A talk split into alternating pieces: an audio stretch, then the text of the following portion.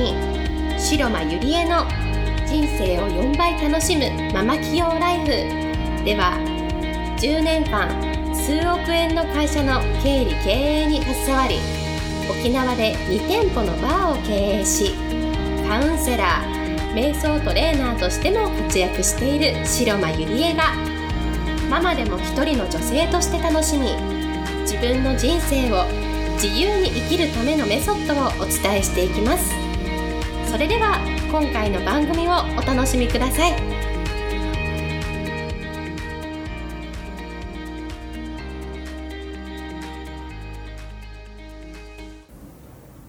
皆さんこんにちは白間入江です、え、今日もポッドキャスト始めていきたいと思います、え、今日のテーマは結婚した理由というテーマでお送りしたいと思います。えー、実はですね先ほどまでちょっとあの離婚の悩みを聞いていたんですけれどもまああの私結婚生活18年やっていましてでいまだに、まあ、普通に何の危機もなくこうやっている理由は何かなって考えた時にまず、まあ、実際に結婚するとねその旦那さんに対してなんかこうじゃなかったとかこうこう思ってたのに全然違かったとかねいろんな不満とかがね絶対湧いてくるのかなって少なからず思うんですね。でもそれって実はその旦那さんに対して自分の思う通りにコントロールしようとしているからなんですよね。本当はこういうはずなのに実際は違かった。でそういうなんか感情を一旦やめにした方がいいんじゃないのかなって私は思うんですね。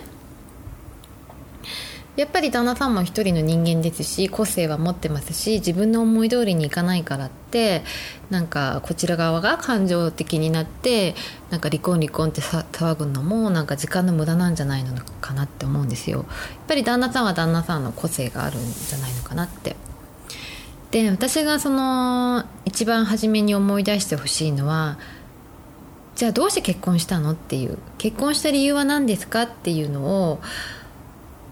こうまずは向き合ってもらいたいんですね。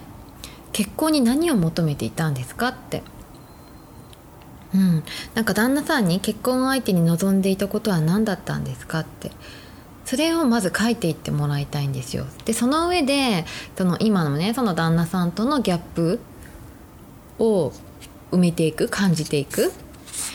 で私の場合はですねもう結婚当初からマイナススタートだったんですね。でこれってどういうことかっていうと彼はあのバツイチで子供が3人いてで当時私二十歳まだ若くて二十歳だったんですけれども出会った時にあの実は子供がいたっていうね衝撃なあのことを聞きましてで結婚した時まあうちの主人が引き取ったわけではないんですけれども、まあ、子供が3人いる人だったんですね。なので私は本当に受け入れるまですごく時間がかかりましたしでなぜかっていうとね今になって思うんですけれども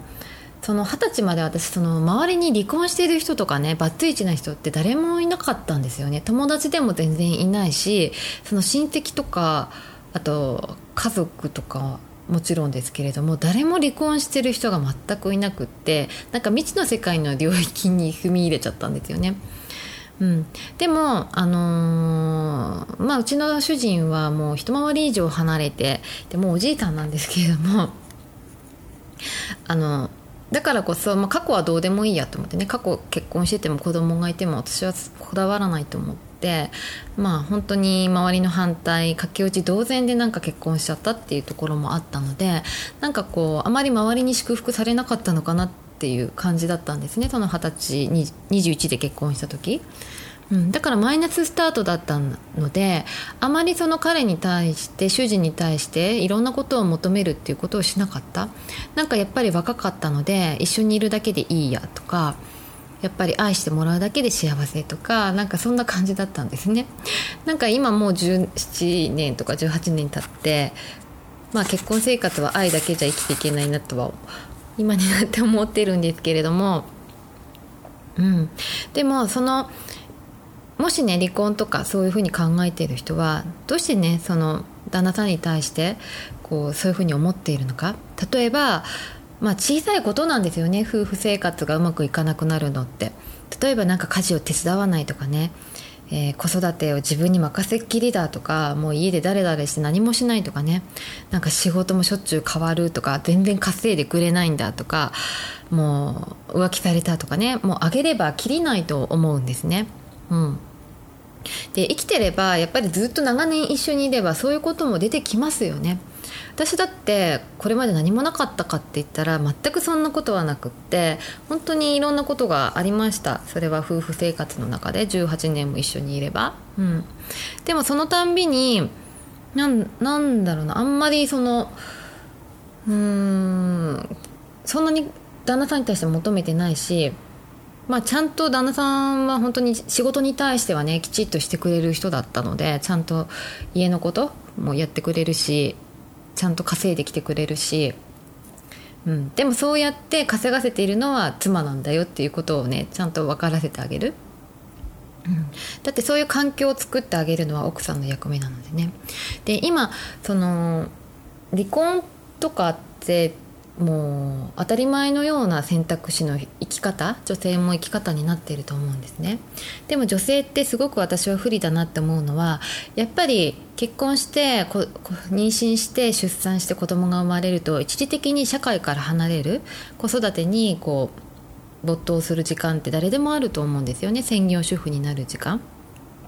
で私はその独身生活からその結婚して出産して専業主婦になった期間っていうのが5年間あってそこから少しずつ子供が学校行ってる間にまた社会に復帰してっていう経緯があるのでなんかいろんなこう生き方